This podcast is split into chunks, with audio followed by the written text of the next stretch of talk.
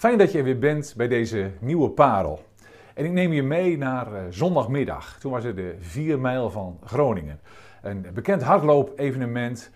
Uh, en de 4 mijl die gaat uh, van Haren naar Groningen. En die, het is een hardloop-evenement waar duizenden sporters plezier aan beleven. En toen het bekend werd dat de 4 mijl weer gelopen zou worden, toen heb ik me ook aangemeld om weer mee te doen met de 4 mijl. Ik heb hem al eerder gelopen. Maar ik wilde toch uh, het een beetje voor me zien als een doel waar ik naartoe kon werken. Zeker ook na mijn uh, ziekte. En zo snel als het kon heb ik me opgegeven. Ben ik aan het trainen gegaan om de 4 mijl te lopen. En afgelopen zondag was het zover. Met duizenden hardlopers liepen we van Haren via de Rijkstraatweg, de Herenweg, het Herenweg viaduct op een kilometer of vier.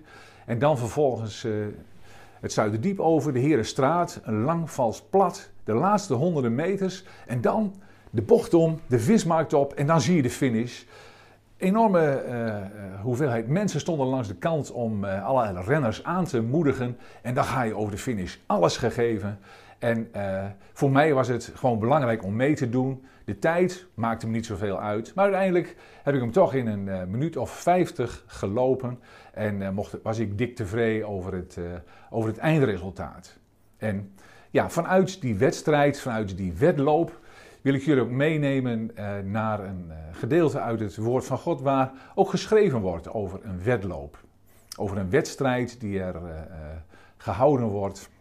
En dat vinden we in, in Hebreeën 12. En ik wil het gedeelte ook met jullie lezen.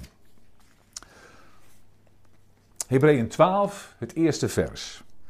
Nu wij door zo'n menigte geloofsgetuigen omringd zijn, moeten ook wij de last van de zonde, waarin we steeds weer verstrikt raken, van ons afwerpen en vastberaden de wedstrijd lopen die voor ons ligt. Laten we daarbij de blik gericht houden op Jezus. En ik denk, toen Paulus dit schreef, dat hij dacht aan de Romeinse renbaan, zoals we die kennen van het Circus Maximus. Een plek in Rome waar uh, paardenwedstrijden gehouden werden en af en toe ook uh, hardloopwedstrijden.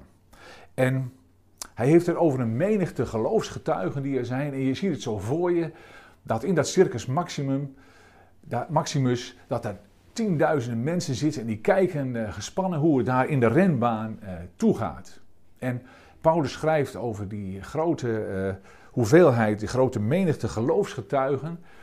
En dan denk ik dat hij de mensen bedoelt uit het vorige hoofdstuk, uit Hebreeën 11, waar de geloofshelden genoemd worden. Abraham, Mozes, David en Samuel. En het is alsof al die helden op de tribune zitten en toekijken hoe wij hier als gelovigen ons leven leven en door de moeilijke omstandigheden heen gaan. En dan komt Paulus met deze aansporing om vastberaden de wedstrijd te lopen. En wat heb je nodig om een wedstrijd uh, te lopen? Wat heb je nodig om zo'n hardloop-evenement als de 4 mijl te lopen? Dat is gemakkelijke kleding, dat je niet gehinderd wordt door een dikke jas of verkeerde schoenen. Tegenwoordig hebben we gemakkelijke kleding, het rekt mee, het vocht wordt goed afgevoerd. Maar vroeger liepen de atleten uh, naakt om geen hinder te hebben van hun kleren. Want je snapt wel dat je als je een dikke jas aan hebt of ongemakkelijke schoenen, dan kun je niet snel lopen. Als je je kleren je in de weg zitten, dan haal je de eindstreep niet in de toptijd. Zo kan er voor jou ook van alles in de weg staan wat jou verhindert om Jezus te volgen en waarin je soms verstrikt raakt. Paulus die spreekt hier ook over de last van de zonde waarin we steeds weer verstrikt raken. En wat bedoelde hij daar met die zonde? Wat was voor de Hebreeën, de gelovige Joden, eh, de Joden die de mensen die vanuit de Joden tot geloof gekomen waren, wat was voor hun nou precies die zonde? En ik denk dat je kunt zeggen dat eh, het gevaar voor hen was om Jezus de rug toe te keren en uiteindelijk weer terug te keren tot het Jodendom. Dat was voor hun een zonde. Ze stonden enerzijds onder druk van de kant van de Romeinen, omdat ze christen geworden waren, en aan de andere kant trok ook uh, hun traditie, de kring waarin ze opgegroeid waren, trok aan hen om weer terug te keren naar het Jodendom, naar de traditie, naar de rituelen. En Paulus die, die, die signaleert dat risico bij hen en zegt: Jongens, hou nu vast. Blijf vastberaden de wedstrijd lopen die voor je ligt. Want hen, voor hen was het de risico's om daar weer in verstrikt te raken. Terug naar religie en naar de patronen en de gewoontes. Maar ze waren juist tot geloof gekomen. Ze hadden de Heilige Geest ontvangen. Ze geloofden in Jezus. En er was iets heel nieuws in hun leven gekomen.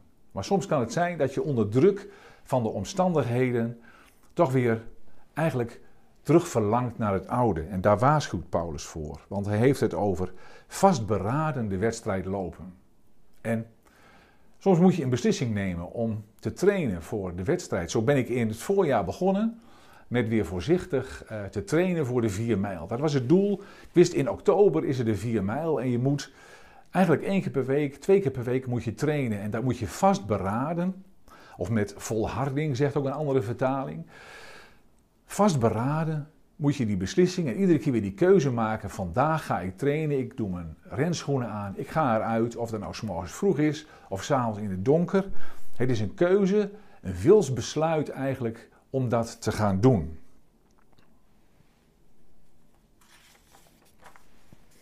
En in dit gedeelte wordt eh, verwezen naar de Heer Jezus als voorbeeld.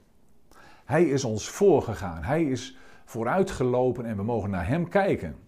Want Paulus die zegt ook, laten we daarbij de blik gericht houden op Jezus. Hij is het voorbeeld geweest, ook als hij in zijn leven hier verzet van mensen ervaarde. En een andere vertaling zegt ook dat hij tegenspraak ervaren heeft van de mensen om hem heen, van de fariseeën, die hem op zijn woorden wilden, wilden vangen, die al zijn woorden op een goudschaaltje wogen of het wel precies volgens de letter van de wet was. En uh, Paulus die zegt, kijk nou eens naar Jezus, richt je blik op Jezus. En dan is ook voor ons vandaag uh, actueel, want we merken allemaal hoe woorden kunnen blijven haken, hoe ze kunnen verlammen en hoe ze uh, de vreugde en de blijdschap van het geloof weg kunnen nemen. De dingen die we soms tegen elkaar zeggen en schrijven. En wat is de sleutel om vastberaden vol te houden? Dat is de blik gericht houden op Jezus. En dan moet ik eigenlijk denken aan een voorbeeld van ook dit afgelopen weekend. Want we hadden onze kleinzoon Victor te logeren. En het kleine mannetje schoof lekker over de vloer totdat hij bij de kast aangekomen was. En onze kast heeft onderin heeft hij schuifdeurtjes. En hoe klein die ook is, met zijn handje kon hij al de schuifdeur open doen. En als je dan zegt, nee Victor, dan verlies je de strijd, ongetwijfeld. Maar als je hem afleidt met een speeltje of je pakt hem op en je brengt hem op het speelkleed, dan is de aandacht zomaar weer weg. Dan heeft hij zijn blik gericht op andere dingen. Dat was ook mijn ervaring van dit weekend. En daar moest ik aan denken ook, als er hier gezegd wordt, richt je blik op Jezus. Je moet niet kijken naar de omstandigheden, naar de dingen die je niet hebt of naar het verleden. Maar richt je aandacht af van die dingen en kijk naar Jezus. Richt je blik op Hem. Dat is ook wat eh, dit gedeelte, waar dit gedeelte ons toe oproept. Want er kunnen een heleboel dingen zijn waarmee je uh, zit. Er kan ziekte zijn in je leven, daar weet ik alles van. Er kunnen problemen zijn in je relatie, er kunnen problemen zijn in families. Er is wrijving, er zijn zorgen om werk en inkomen, of over kinderen, of over ouders. Er kunnen allerlei dingen zijn in, in het leven waar je druk om maakt. En dit gedeelte spoort ons ook weer aan om die blik gericht te houden op Jezus, om te kijken naar Hem, om af te zien van die dingen die er uh, zijn. Want iedereen heeft wel een herenwegviaduct in zijn leven. Dat je denkt van ik kan niet meer, ik heb er al zo'n end op zitten en toch moet je het herenwegviaduct over. En die kuiten doen zeer, je benen doen zeer en je moet volhouden en volhouden om dat viaduct over. En dan denk je dat je het gehad hebt en dan moet je nog een stuk verder. Dan krijg je de Herenstraat, een vals plat waarin het uh, lastig is om die laatste loodjes nog te lopen. Maar dit gedeelte spoort ons aan om met volharding uh, die wedloopt te lopen. En wat zijn dan de lessen uit Hebreeën 12? Allereerst denk ik dat het belangrijk is om voor jezelf die keuze te maken, om vastberaden te zijn, om die wilsbeschikking, om dat wilsbesluit ook te hebben van Ik laat me niet kisten, ik laat me niet klein krijgen door de omstandigheden. Maar ik wil verder gaan, ik wil Jezus volgen. Ik wil de blik op Hem gericht houden. En ik wil volhouden in de wedstrijd, in de wedloop van het geloof.